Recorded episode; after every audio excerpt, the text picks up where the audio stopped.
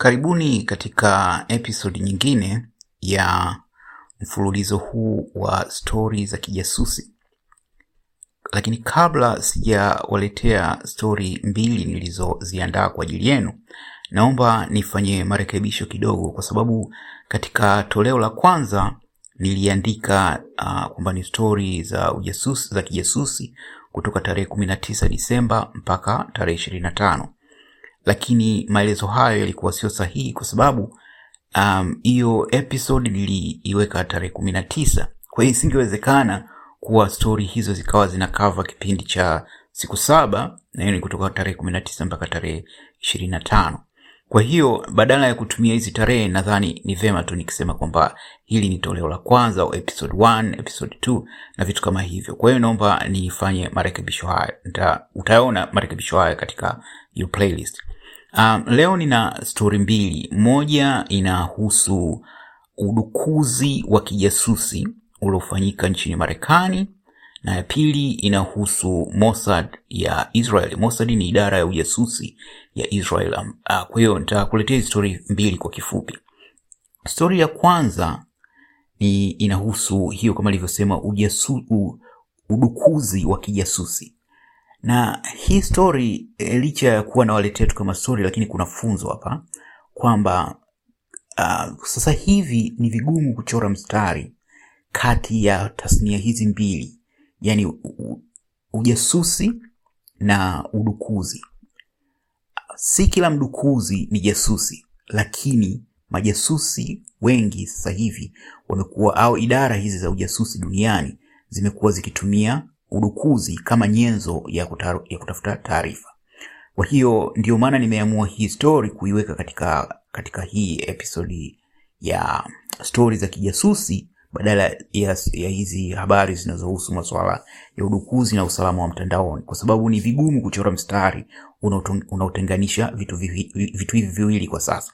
Kwa hiyo stori hii inasema kuwa huko nchini marekani katika hivi siku za karibuni uh, takribani wiki tatu nne sasa hivi kumepatikana taarifa kwamba kuna udukuzi wa kihistoria uliofanyika ambapo takriban idara kubwa sita za mbalimbali um, za marekani zimedukuliwa. Na udukuzi huu umefahamika mwezi huu wa kumi na mbili lakini taarifa zinaeleza kwamba tukio hili la udukuzi lilianza mwezi machi na hili hapa ni fundisho kwako unayesikiliza hii story kwamba sio kila mdukuzi anapoingia kwenye akaunti yako kwa mfano ya twitter au ya instagram au ya facebook atabadilisha password na wewe hutoweza kuaccess. Mara nyingi ndio tumezoea kuona inakuwa hivyo.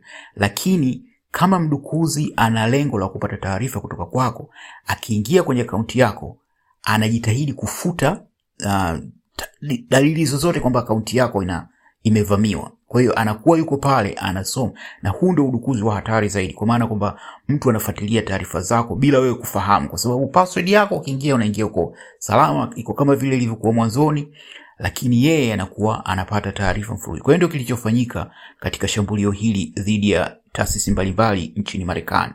Uh, tukio hili lilianza mwezi march na jinsi lilivyotokea ni kwamba kuna software inaitwa orion. Uh, hii software inatengenezwa na kampuni inaitwa solarwinds sasa hizi software kama unavyofahamu katika simu kuna wakati unakwambia unatakiwa kuupdate software fulani au kuupdate app fulani. So wadukuzi mara nyingi huwa wanatumia hizi updates ku uh, install uh, code. Code ni kama maelezo fulani ambayo mdukuzi anayaingiza kwenye kitu ili yamletee taarifa anazozihitaji. Kwa hiyo mdukuzi anaweza kuimiliki simu yako bila yeye kuishika simu yako kwa kutumia hizi codes ambazo zinakuwa zimeingizwa pengine kwa kutumia updates au pengine kwa kutuma link na vitu kama hivyo. Kwa hiyo mwezi march ndio hiyo software orion ambayo inatengenezwa na kampuni ya solarwinds um, ilitumbukiziwa hizo codes na shughuli ya udukuzi ilianza rasmi kuanzia kipindi hicho. Lakini ndio kama nilivyosema imekuja kufahamika mwezi huu wa kumi na mbili. Um, taasisi kadhaa za marekani uh, za idara mbalimbali za serikali Marekani katika sekta ya nishati, biashara, hazina na uh, na ikulu na na, na, na, na, na taasisi mbalimbali za serikali zimekumbwa na, na shambulio hili. Sasa pengine changamoto kwa Marekani ni kwamba wakati waziri wa mambo ya nje wa nchi hiyo anasema kuwa shambulio hili lina kila ishara kuwa limetokea Russia, Donald Trump, rais aliyopo madarakani ambaye anamaliza muda wake hivi karibuni, ametetea na kudai kwamba sio Russia bali walofanya shambulio hili ni China. Kwa hiyo nadhani kadri siku zinavyozidi kwenda ukweli utakuja kufahamika katika hili. Sasa kwa mujibu wa wataalamu wafuatiliaji wa masuala wanadai kwamba uh, shambulio hili ni ushirikiano wa idara mbili za intelijensia za Russia uh, ya, ya ujasusi inayojulikana kama SVR na idara ya, ushushushu wa ndani inayojulikana kwa jina la FSB. Kwa hiyo hizo ndio taarifa zilizopatikana hadi sasa hivi, lakini haijulikani kwamba yani uzito, kwa sababu unajua, kwa mfano vile umeingia kwenye email yako imehujumiwa, ime ni vigumu kujua hujuma hiyo ni kubwa kiasi gani. Kwa hiyo hili tukio mpaka sasa hivi limefahamika tu kwamba limetokea, lakini haijajulikana athari zake ni kubwa, lakini inadhaniwa kwamba ni kubwa sana, kwa sababu ukizingatia toka mwezi wa tatu mpaka mwezi wa kumi na mbili takriban miezi tisa. Kwa hiyo ina maana taarifa zilizoibiwa zitakuwa ni nyingi sana.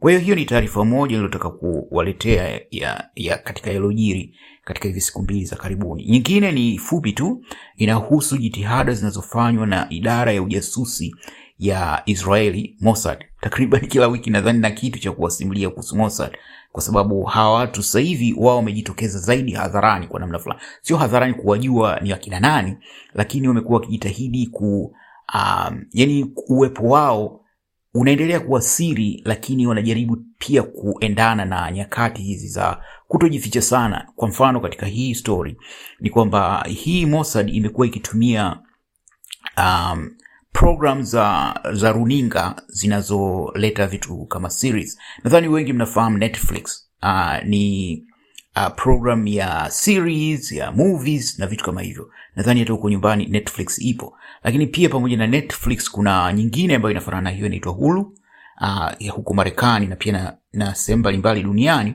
na pia Apple TV. Hizi ni miongoni mwa uh, programs kubwa tatu za za mfumo wa Netflix, ina maana zinaleta series na everything.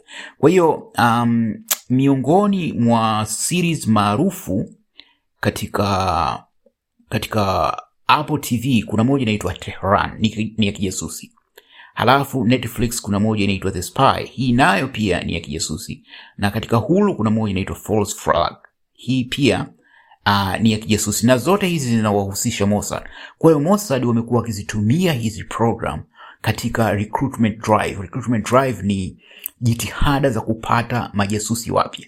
Sasa hawa watengenezaji wa hizi series, unajua mara nyingi zi kwa mfano movie za kijasusi huwa uh, either katika utengenezaji zinahusisha majasusi wa zamani au kunakuwa na mchango. Kwa mfano Marekani, kuna taarifa kwamba idara ya ujasusi wa Marekani CIA ina mchango wake mkubwa katika utengenezaji wa movie huko Hollywood.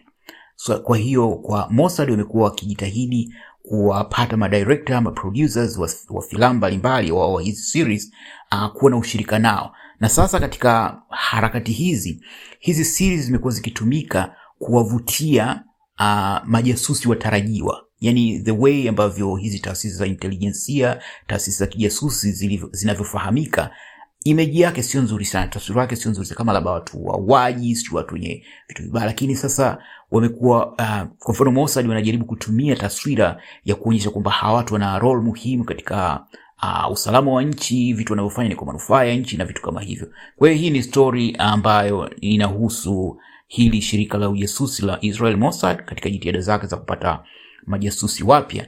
Pamoja na hili, Mossad imekuwa ikitumia iki sana mitandao ya kijamii kutafuta majasusi wapya, na tovuti yake sasa hivi iko wazi, kwa maana inatoa taarifa mbalimbali na itaidi kuwa kama taasisi ya kawaida. Lengo hasa ni kuweza kuwafikia watu mbalimbali na kuongeza idadi ya majasusi. Basi mimi nadhani kwa leo niishie hapa, tutakutana tena wiki ijayo tarehe mbili, nitawatengenezea episodi nyingine. Nawatakia maandalizi mwema ya mwaka ujao elfu mbili na ishirini na moja na matumaini yangu ni kwamba katika mwaka huo nitaendelea kuwaletea vitu vipya, sio tu katika series hii ya stori za kijasusi, bali pia um, katika uh, maeneo mengine ambayo nimekuwa nikiyafanyia coverage katika channel hii. Basi niseme mapema heri ya mwaka mpya elfu mbili na ishirini na moja. Kwaherini na asanteni sana.